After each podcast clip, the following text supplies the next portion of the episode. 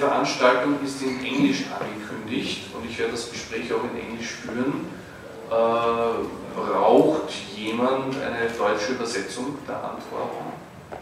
Wenn nicht, dann lassen wir das einfach. Das hält nämlich der Zeit auf. Okay. So I, I just settled that we just talk English. We don't have translations. No, no, but we, we can coexist. We, we can battle. Um, ja, also dann welcome to this panel. I'm glad to be here. You made it here. Uh, silly question first. Is this your first time in Germany? Did you say, is it my first time? Yes. It is, it is. Thank you guys for showing up. Yeah, it's my first time in Germany. It's my second time abroad. Uh, I only go places where comic book festivals take me or companies. Yeah. So uh, I've done a show in Copenhagen, Denmark, and this is my second. Fair enough. So uh, your, your books both came out now in, in German. Um, when did they first, first, first published in the States? Uh, Wizzywig was self-published from from 2005 to 2008, and then the collected book, like so, like the English version of this, came out in 2012, and this came out last. Well, this this book is pretty much new. It's it came out in December. The the U.S. version. Mhm. So, uh, and this goes hand in hand with other international, so you just made a step into international publishing with this. So, No, um, there there are. There's a Japanese version of the hip hop book, and then there's going to be a French and Italian, and there's French, Italian, German, and Spanish Wizzywig. Mm, mm. Well, obviously, there are two questions that arise when you're confronted with your work. The first is uh, your themes, and the second is your uh, way of drawing, inspiration you got there. Um, it's known that you have been working with uh, famous underground artists, and that you like to cite Crumb as one of your examples. Um, how came it to be? You were born in uh, 1982, I think. Yeah. So uh, that it seems a little unusual for somebody who grew up, well, let's say in the 90s, to come across to this underground way of comic books. How did this happen? There, uh, when I was a child, there was a documentary that was on regular television on cable called uh, Comic Book Confidential. It's a really great documentary, and at that time, in the early 80s, I'm like the last vestige of the old school comic book fan who could just go to the grocery store with mom and dad, and while they were shopping for food, I could hang out in the magazine. I would, would be able to hang out in the magazine section, and there would be these spinner racks full of comics. Uh, so I could just choose whatever I wanted, and that was cool. But that was my entire comic book landscape, just Spider-Man and Superman and that kind of comic book. So I saw this documentary, uh, just flicking through stations, and I saw Spider-Man on the screen, and the Spider-Man portion of this documentary was like the end of the superhero part of comics for this film, and then it immediately launched into the underground section, the alternative comic stuff. So I would be like maybe eight or nine years old, and when it would launch into the when the documentary launched into the underground comic book part, they spoke with Robert Crumb, and they mentioned that his famous his most famous creation is called Fritz the Cat, and on screen they showed many iterations of this this character, and one of the earliest. Yo, Britney Spears, what's up, man? Sorry. Um, one of the earliest iterations uh, that Robert Crumb put together, it showed clear as day that they were just drawings in a notebook. You saw like the blue lines, and so that felt like uh, like it democratized comics for me because you know I didn't necessarily have access to all the professional tools that the guys who drew Spider-Man had, but I had a pencil and I had notebook paper, so that like started me on my path of like making comics. And I immediately went to the library. There was a book called Comics by Les Daniels, which is a pretty great one that is a good companion piece for this documentary because everything talked about in the film, you could actually read full stories from the people you just watch being interviewed. So it had full Robert Crumb stories. Like the underground section was the most interesting. It was titillating. You know, we live in a sort of puritanical society in, in, in the States, and the underground section was full of nudity and, and uh, perversion and drugs, like all this stuff that was kind of like below the surface. That was that's exciting, and uh, so I gravitated to that.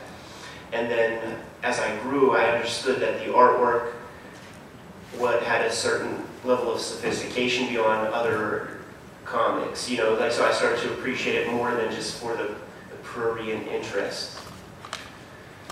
And slowly you came across more of the works, and you could buy them and, and found them in other stores.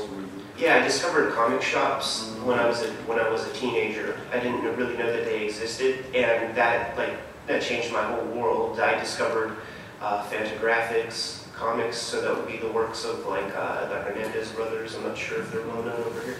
Um, and that was sort of the company that I wanted to be a part of. And, and a lot of the work that I gravitated to that these people did, it wouldn't necessarily appeal to just the regular comic fan. They were dealing with situations from real life, and that was anomalous in United States comics because it was more about escapism. It's more about just like forgetting yourself and, uh, you know, uh, getting excited about Spider-Man doing things or something. Superhero Yeah. And, and uh, this brought you on the path to the Joe School? Or, or, or you met Harvey Pekar before? Yeah, so so there's a, there's there are several comic book schools in the states, and uh, as I was when I was a boy reading Marvel Comics, you would see these ads for the Joe Kubert School. And Joe Kubert was an editor at a company called DC Comics, and really great cartoonist and artist. So you would see, I would see these ads, and I knew I wasn't good enough to get published by one of the big publishers. So the goal in high school was to just become good enough to be able to go to that school because I would read all these interviews and articles about the school and hear how exclusive it is, and you have to be really awesome to get in there. So that was my goal. And I went there for a year, and I was it was a weird cusp. I graduated high school in 2000, uh, went there in 2000 and 2001, and that was a, a weird time in just in just uh, our culture in general because we were on the cusp of like the analog to digital way of doing things. So everything was, that was being told was a little bit obsolete computers were going to take over almost immediately, and you could feel it on the surface. So I was getting disappointed with being taught these old methods and ways that were not going to work for getting me an actual job or actually like creating material that could be printed because we were just using old technologies. So I so I quit and just uh, went to school to pay off my. I mean, I went to work to pay off my debt for from school, and then. Uh, after I got all that taken care of, I quit my job, like saved some money, and I was like, okay, I'm going to become a cartoonist. There is no second plan. There's no safety net. Like it's either this, or I'm going to work in Burger King or McDonald's for the rest of my life. So, hooked up with Harvey Pekar. Um, I, there were like four major publishers um, of independent comics in the United States. So the common wisdom was you would create a strip and you would send it to these publishers, and each of those publishers had small anthology magazines, and if they liked your strip, they would publish it in there. So I would send these comics to the different publishers, get, get rejected routinely. But just speaking of Fantagraphics, Kitchen Sink? Or... Uh, Fantagraphics, Kitchen Sink, Drawn and Quarterly, mm. and Top Shelf. Mm. Uh, I would get rejected regularly, and these strips would take me like sometimes two weeks to draw and I didn't want them to just, uh, you know, rot in my closet. So I started sending those comics to cartoonists who I liked and appreciated. Maybe I could get some feedback from those guys. Harvey Pekar was one of the people that I sent work to, and I never heard anything from him, but the work was never sent back to my house either. So, so I imagined it hit his mailbox for real. And um, eventually I did get a call from him to do some work and uh, that sort of set, started the whole ball rolling. That's awesome. That's an interesting way of doing it. because generally you would meet him at a, at a comic convention or whatever, but sending it around. Yeah, every everybody ha- like just has to make their own path. You know, like there there really is no textbook way to get involved in this business. And was it he uh, who inspired you to work in this, well, let's call it old school or old way, or was it before? No, like like I said, that that documentary, Comic Book Confidential. But the thing is, Harvey was in that dark documentary, Mm. and he's just a writer. So the sh- the strip that he was talking about in that film was drawn by Robert Crumb. Uh, so so I think it was almost the reverse. Like my style was already Mm-hmm. of that sort of aesthetic that Harvey Pekar would appreciate, Mm-hmm. if that makes sense. Yeah, totally. And you started cooperating. Yeah. Mhm. Yeah, uh, the first thing I did for him was a four pager for a comic that was about his movie experience. And then I did a 28 page comic. And then we did a 150 page comic and then a 120 page comic. And then those, those books, they took years to do. Um, it was just a commercial assignment for me. Like I, so I wasn't emotionally invested in the material. And I think that shows on the page. Um, those works were different than everything else he's done because he, he makes comic called American Splendor, for those who don't know.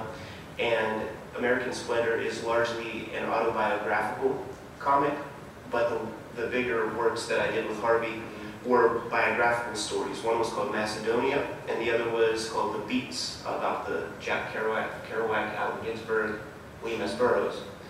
Um, so these were atypical projects for Harvey. Even what happened was he made this movie that got a lot of uh, got a lot of uh, attention in the states. Uh, so every major book publisher was sort of like trying to off, gave him offers, and the way he took every offer and just spent his life writing and just had a lot of material to dole out to, to artists. So I I got involved with him in a very uh, fortunate time. But then you started to create your own stuff, and obviously uh, we're now, now the themes you use or you are working with. There's been two influences, obviously. the one is hip hop, and the other one is computers. This was always always part of your interest. It was, and uh, the promise that we always hear about in the States about Japanese comics is that manga represents the entire breadth of their culture, meaning there are, there are books for people who have uh, jobs in kitchens, there are books, there are manga for your grandmother, and things like that. And uh, in the States, it, that's divorced from the, the, like, like our comic book experience. It's like the, ma- the majority is superhero stuff, and then the independent comics are still kind of escapist to a large extent. Like they, they don't really talk about issues. They're like you know just fictional stories or whatever. Uh, so my idea was to just share my. With the exception of brothers. I mean, there are exceptions. Yeah, no, there's great stuff, but it, it's it's very small and and um, and like my sort of scheme is to because I you know I, I love comics so much and I want it to be a sustainable continuing art form that, that can even grow and expand.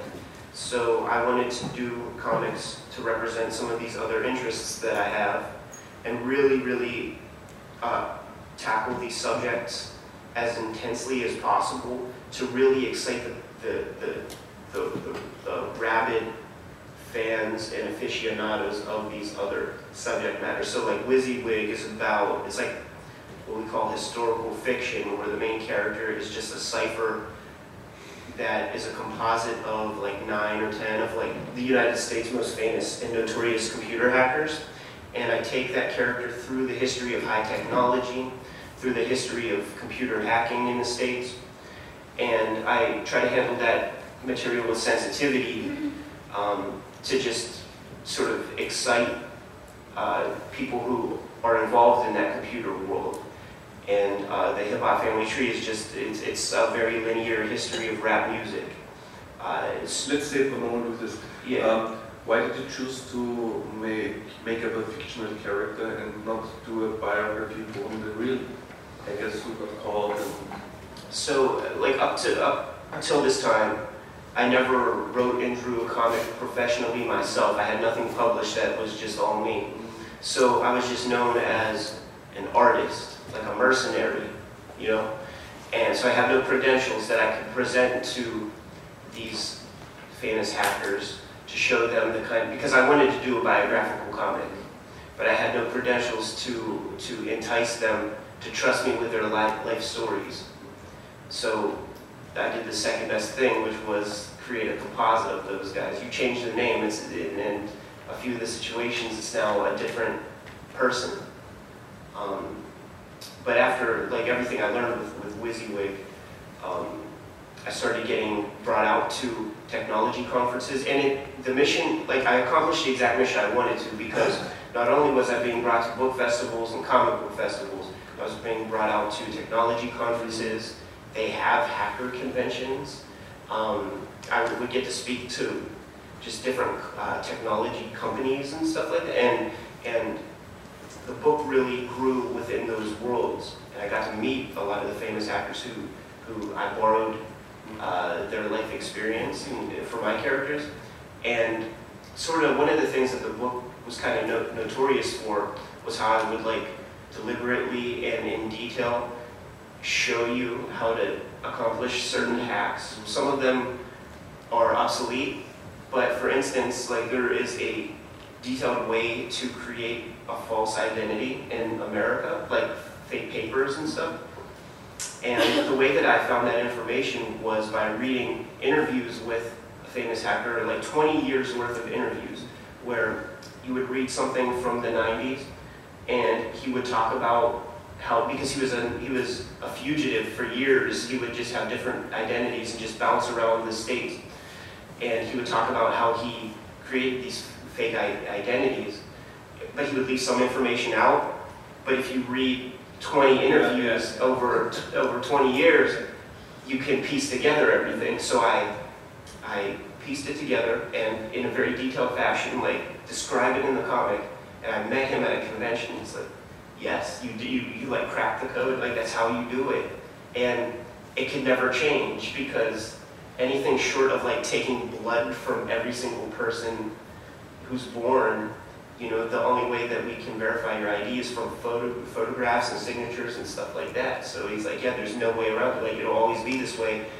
They're just putting laws in place that will basically make you disappear if you ever get caught doing that sort of thing. So yeah, now you're also on the list of some government agencies. You know, that's not a crazy idea because like when when when hip hop family Turns out everybody's on the list of some. yeah, yeah. when when uh, the first printing of Hip Hop Family Tree hit the states, Mhm. it got uh, the the cavity search from customs. Like it was stopped at the border. It was like every single book was like looked through. It took an extra like month and a half to get our books like out of government hands, and and, and like it could be a coincidence, but So you mean af- after revealing details here, they feared you're going to reveal new details about... I don't know. I think it was like you know there are weird, intimidating things that uh, governments are known to do sometimes. Somebody told me there was another cover plan for this book in Germany, you didn't like it. Oh, that would be the hip hop book. And the hip hop. Yeah, yeah, it was crap. Okay. Yeah, and a Is lot this the of original no, I, I drew that because um because of that crap cover that they designed, and then, like and like I just couldn't accept it. It was so bad, and and people like people came up and like introduced themselves, and they were like, "That was really funny when you tweeted that." So it's Mhm, mhm.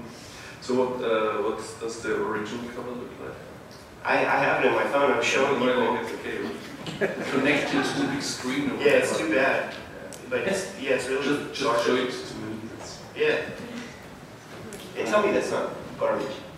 And I, and I, and I said that uh, maybe the designer got paid two cents to, to design it, Uh, and I think that that resonated. But now let's, uh, no, no, no, tell me about your, your, your affinity to hop.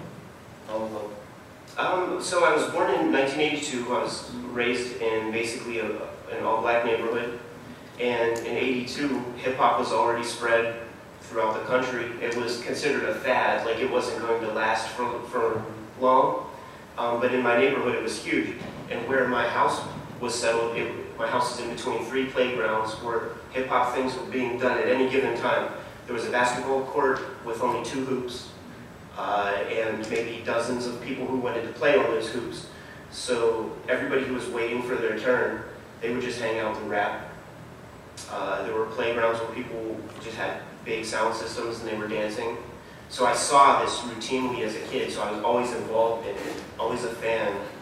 And um, I always wanted to do a comic book within this hip hop landscape, this, this 1970s, 1980s New York landscape. I really love the fashion, I love graffiti. E- Even though it was before your birth. Yeah, yeah. That shouldn't be a requirement to like something. No, no, no, no, not really.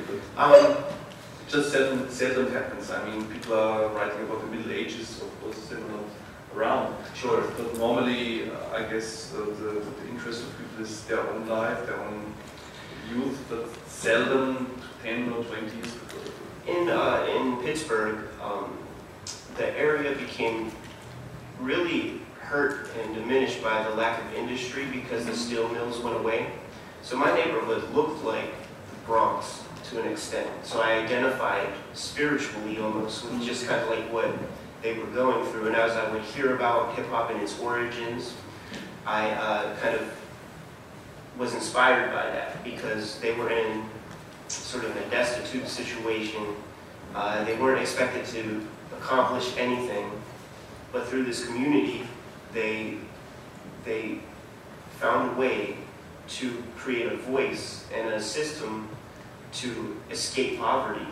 And that was, I mean, there's almost nothing more inspirational than that. So the comic book world nearly lost you to hip hop to be the second element. No, never. Like, like, uh, like I, I want to be very clear. Never. Never. Like I always want to be very clear that like like I don't I don't rap, I don't break dance. I tried to do graffiti, but I was terrible at it because also the people who do graffiti, at least in Pittsburgh, are hardcore. They they'll fight over it and they'll like really hurt people and I'm just a nerd.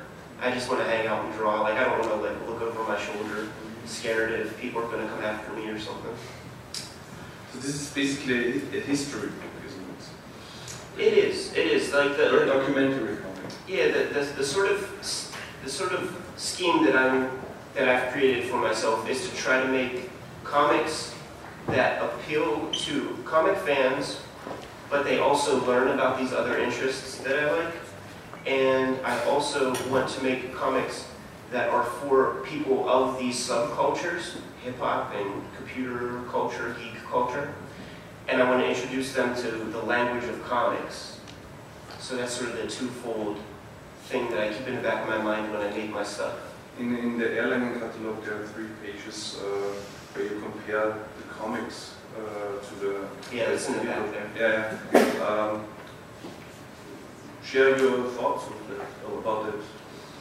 Yeah, like my, my thoughts have expanded like way beyond that little three-page story. Um, but from the very beginning days, uh, hip hop was influenced by American comics um, through the works of cartoonists like Vaughn Bodé and Jack Kirby, the, the creator of like all the big superheroes from Marvel Comics.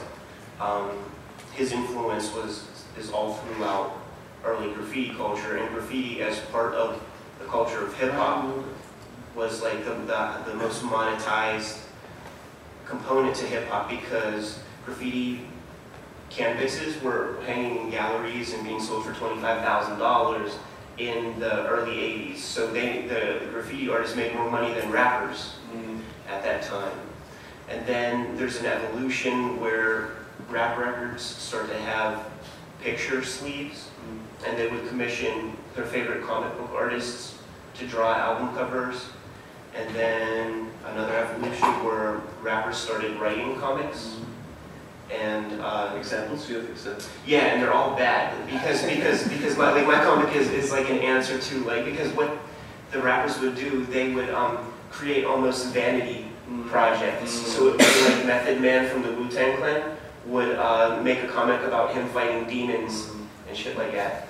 Uh, and to me, the life story, his life story, is far more interesting. Being raised in a place where he had to escape poverty, and he's like one of the lucky people who got to to go on and accomplish cool things. Like, let's hear about that. Like, so that's like what, what my comic is. Let's hear about that, not some like escapist thing where you could turn into a werewolf if you drink a special potion or something.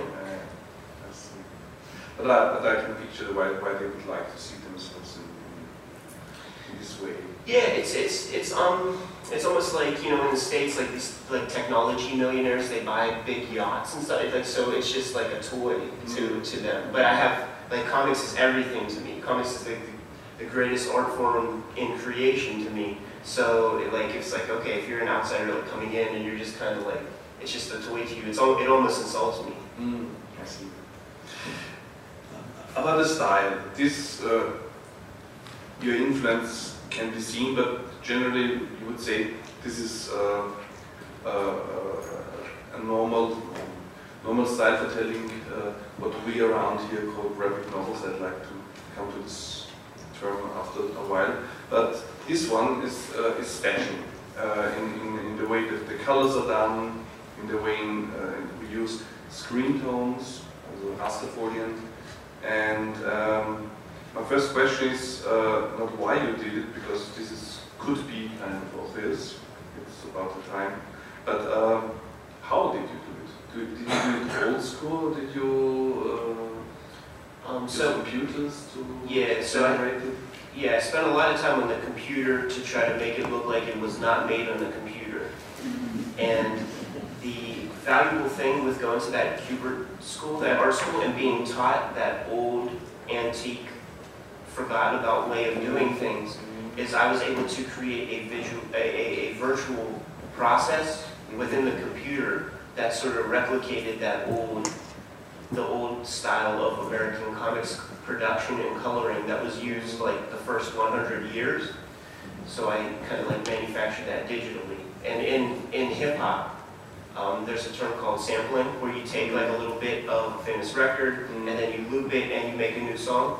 So the color of the comic, that's like my sampling because I uh, just will grab the color from scanned comic books because I want I want it to look dirty. I want it to look like it's already been read a million times. Mm. So the red is like Superman's cape, and the blue is probably Superman's costume from a comic book or something like that. The paper texture, I definitely know that that's from Hawkman number nine from 1967. Yeah. Um, yeah. Yeah. Well, well, they never did the colors. They just wrote in numbers for the printers to add. Uh, They did, and so what I did, like, they would have a color chart that, that would correspond. So I found that color chart mm, and I created the entire palette. They had a palette of 64 colors for the first hundred years of American comics, and I created created my own value, like my own color scheme, based on the, the mixtures that they describe in those charts. All this, this, this, I would call it non-color, like the Trunks, Hulk, and some other costumes.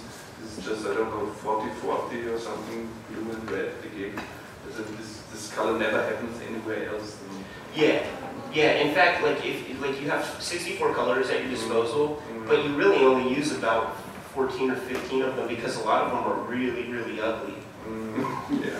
They're like olive greens and. And that, that was always my impression with the early superhero comics. They just wrote in some numbers and let's, let's see what comes out. Yes, it's, it's, it was all about cheapness Mhm. and and um, and uh, expedience.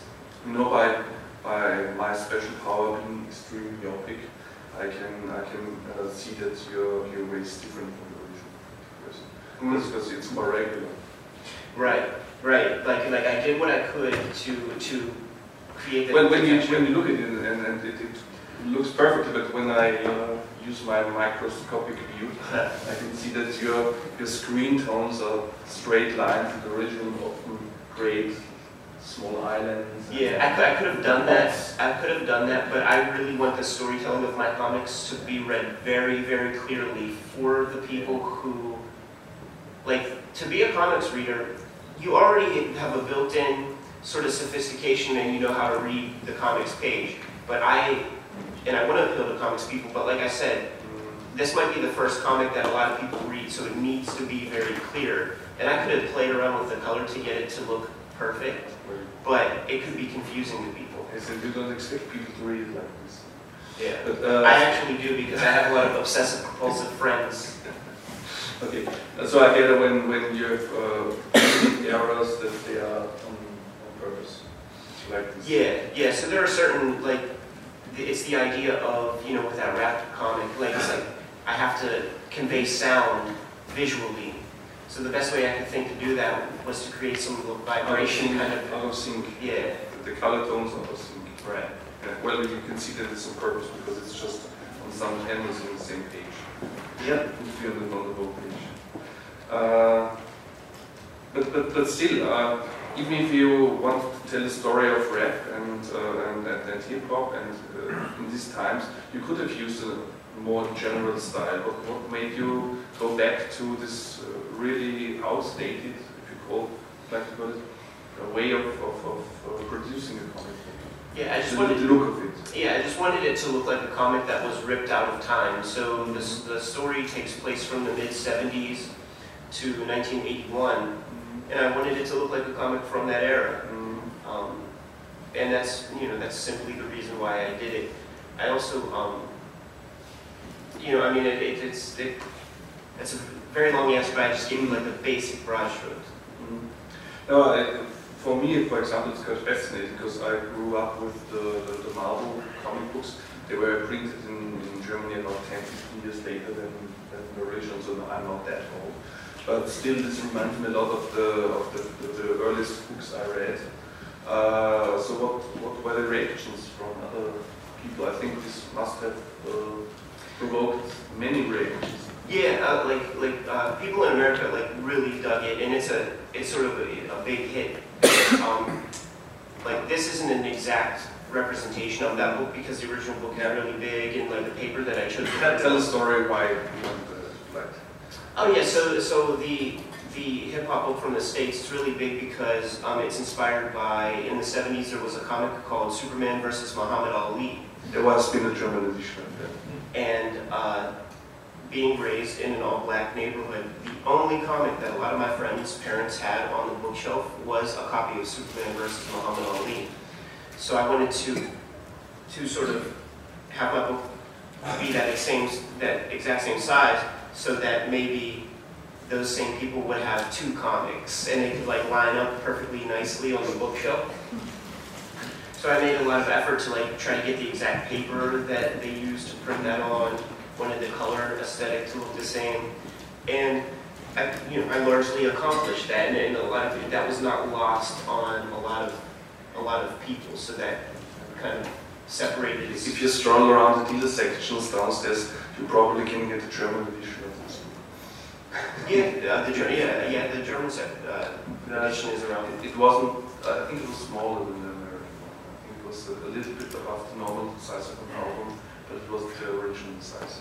Yeah, yeah. And this was a uh, quite a famous uh, uh, book. Also, it had a lot of people of the comic uh, uh, business in the background as spectators.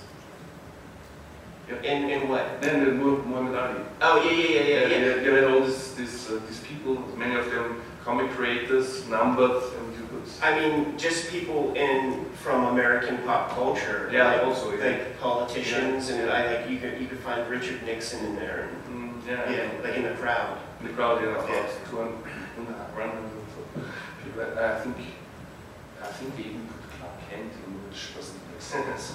But okay, um, yeah, uh, so great. Uh, I, I- I'd like to, uh, no, no, before I do that, I don't think We just a small, small little exchange before we started about the, the, the, the word graphic novel. Just tell me how, how graphic novel is, is seen in the United States. Yeah, I mean, it's just a it, it is just a pure kind of kind of marketing term. Like uh, any cartoonist in America is kind of kind of suspicious of another cartoonist who says that they make graphic novels. Like we, we're we're cartoonists and we're very proud to be cartoonists. Like you don't have to call it anything special. And we make comic books. Um, but I understand like the now that like you know the New York literary scene is interested in uh, in uh, comics, Mhm. it gives a kind of like a sophistication to call them graphic novel, and that's fine. But like you just will never hear that word like really come out of my mouth, um, just because I'm sort of conditioned by every other cartoonist in America that like if you say it like you might be a punk because because they're uh, or like charlatans and infiltrator cartoonists who are like have some big wild idea and they got like a lot of money and they made a really shitty comic but it had like graphic novel in it and then that was the one that they made so they kind of diluted our our, our culture Mhm. um, so Well, the term itself is quite old. Uh, it was not invented, but first introduced by, by Will Eisner yeah a long time ago. Right, and, and he, he wrote a book called Comics and Sequential Art, and he called himself a sequential artist and not a cartoonist. And it's like, listen, s- settle down, you're a cartoonist and a yeah, right. sequential artist. But, but, but what also amuses me greatly is that the first things that really were called graphic novels were uh, collections of, of Marvel. Right, right, so, so it's just like they took comic books They took some and, and, put, and, and, and put and put a spine on it and called it a And novel. that's what that was graphic novels. Yeah, that's silly. So that's where the terms in comic really originates. Okay, um, yeah, this I just wanted to add because this is exactly my opinion. Right. Um, I'd like to hand the podium now to questions from the audience. If there are any, don't be shy. You even can ask in German if you want. I'll translate it. Okay, think about it. Uh, so what's your next project? What are you working on?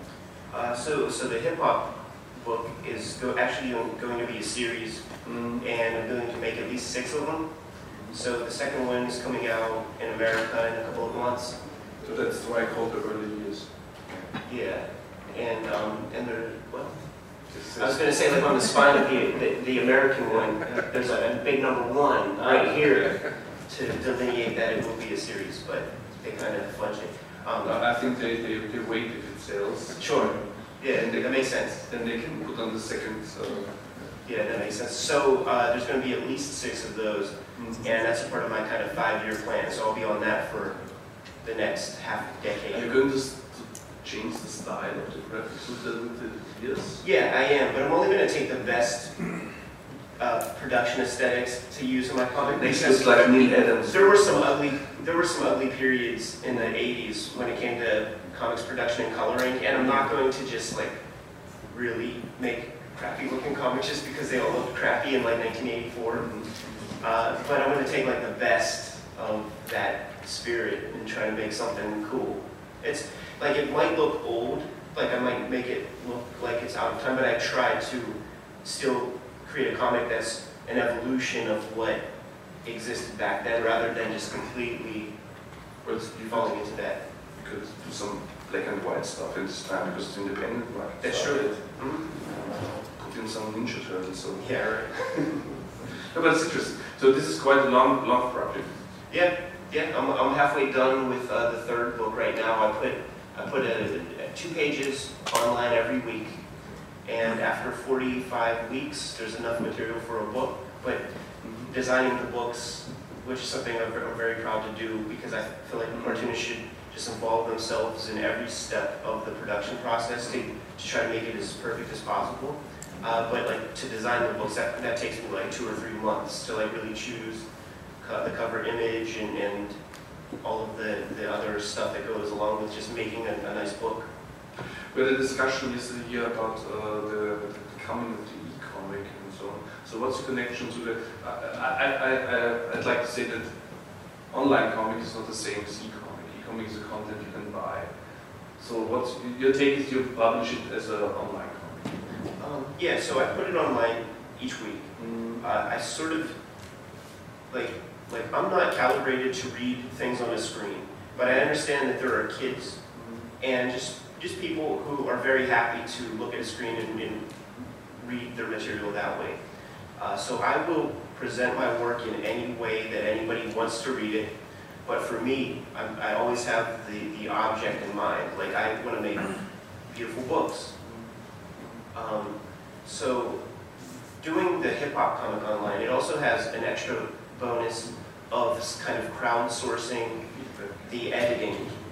Uh, I make a lot of effort to get the story as accurate as possible, um, but we all know that people very happily like to anonymously correct you if you say something wrong online. Like people will swoop in and, and, and be very excited to like let you know that you're an idiot. It's never happened yet, but if I screw up, I'm sure somebody's going to tell me.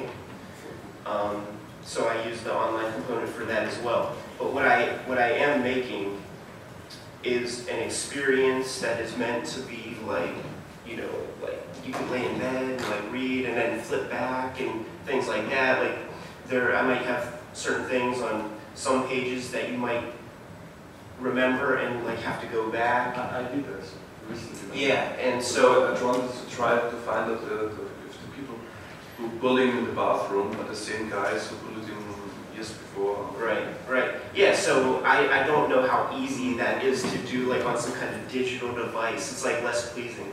Um, but whatever. But like- you could have things. When you say you, you like that creative control uh, about how, how your comics are published, we just had this panel where some of the artists said they like doing it uh, in an ebook format because you could add some, you know, information with a click or in, in your case you could add music samples or something. Yeah, that, that's true. Uh, but but like I like I said, I want to create a tangible thing that has a look and a feel, and it's not like my book. It like the yes, it tells a story, but like I'm not just telling the story. Like like if you have an e-comic, a web comic, you're interested in the story subject. Mm-hmm. Like, but I want to make an awesome book. Mm-hmm. Fair enough. Yeah.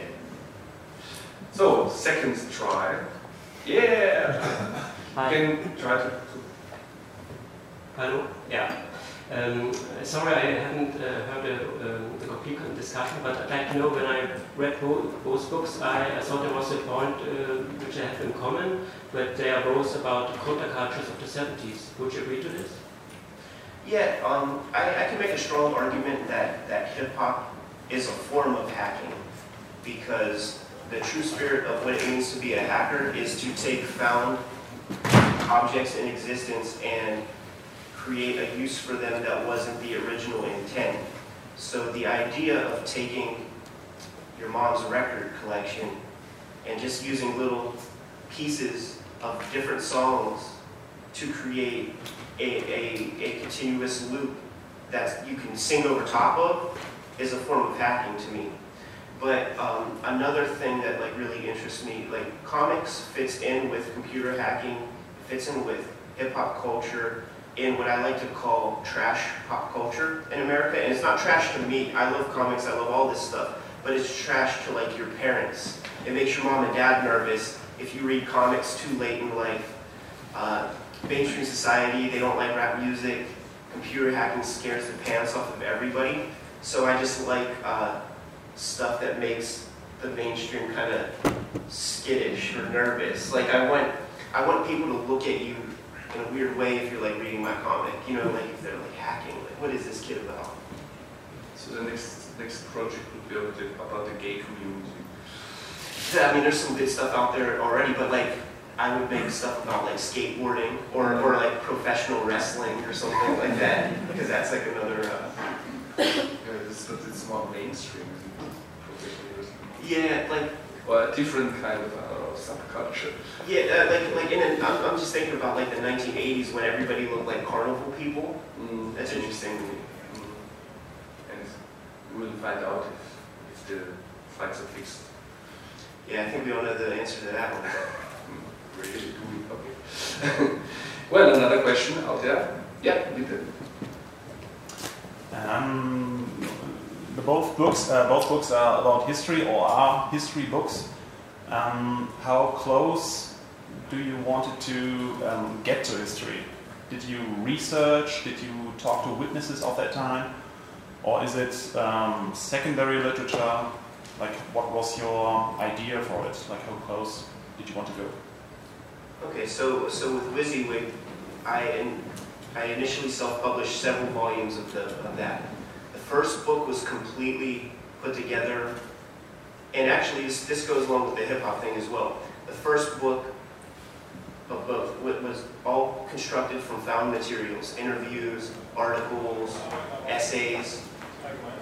But then as this material kind of spreads around, it gained, for the hacking thing and the hip hop thing, it gained sort of legitimacy within those cultures.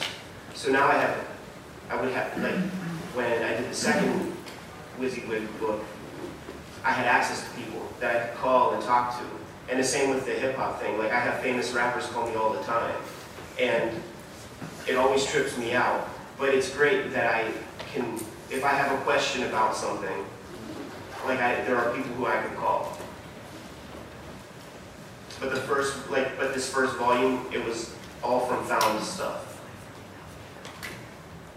I, I sort of consider myself almost to be like a curator of information rather than just a cartoonist because because I'm kind of giving you uh, like a good sample of like all this material that I read and vetted and put together to try to create something that has some some uh, linear kind of logic to it.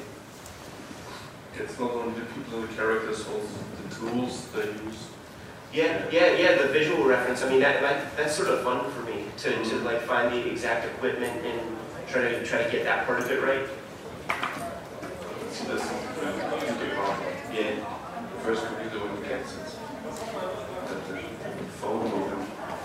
And they used one of them, of course. okay. Uh, further questions? I thought this is very interesting. What's going on here? Should we should we sing?